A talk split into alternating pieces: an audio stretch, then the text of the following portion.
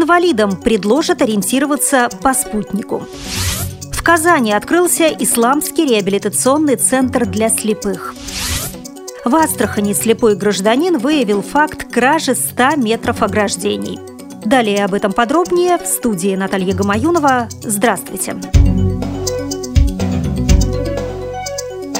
Столичные власти одобрили идею создания системы ориентирования для людей с ограниченными возможностями здоровья, основанной на спутниковой навигации, сообщил исполняющий обязанности руководителя Департамента социальной защиты населения Владимир Петросян.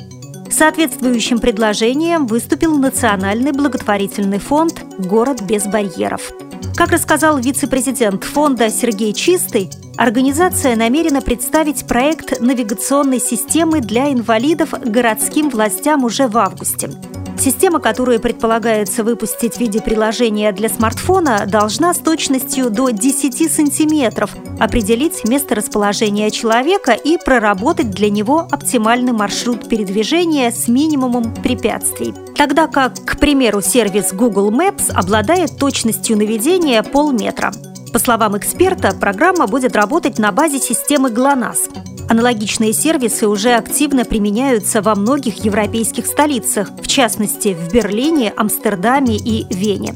Социальный психолог Наталья Варская уверена, что разработка подобной системы поможет людям с ограниченными возможностями почувствовать себя увереннее и свободнее в городских условиях. Однако член независимого совета по правам человека, инвалид-колясочник Ирина Ясина, считает создание специальной системы GPS-навигации дорогостоящей и преждевременной мерой, не способной решить существующие проблемы. А ведущий аналитик Mobile Research Group Эльдар Муртазин уверен, что необходимости в разработке собственной навигационной системы для инвалидов нет.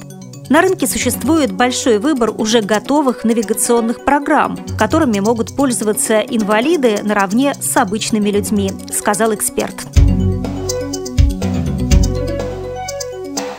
Мусульманский учебно-реабилитационный центр для инвалидов по зрению открылся в пятницу 19 июля в Казани.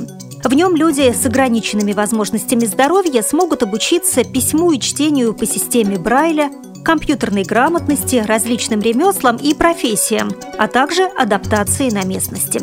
Центр не имеет аналогов в России и ближнем зарубежье и представляет собой комплекс, куда входит мечеть с молельным залом на 300 человек, общежитие, столовая, компьютерные классы, библиотека, мини-типография.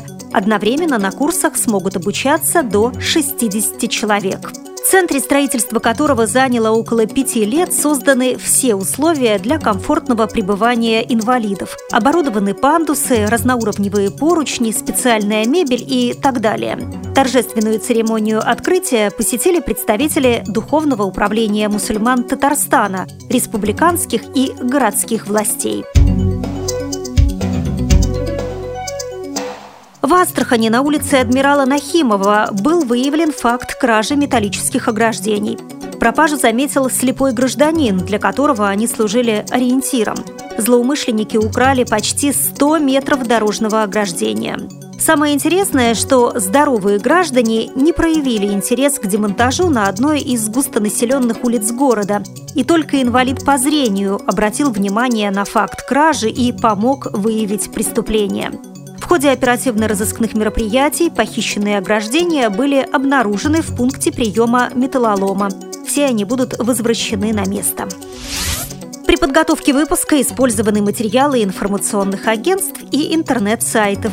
Мы будем рады рассказать о новостях жизни незрячих и слабовидящих людей в вашем регионе. Пишите нам по адресу новости собака ру. Всего доброго и до встречи!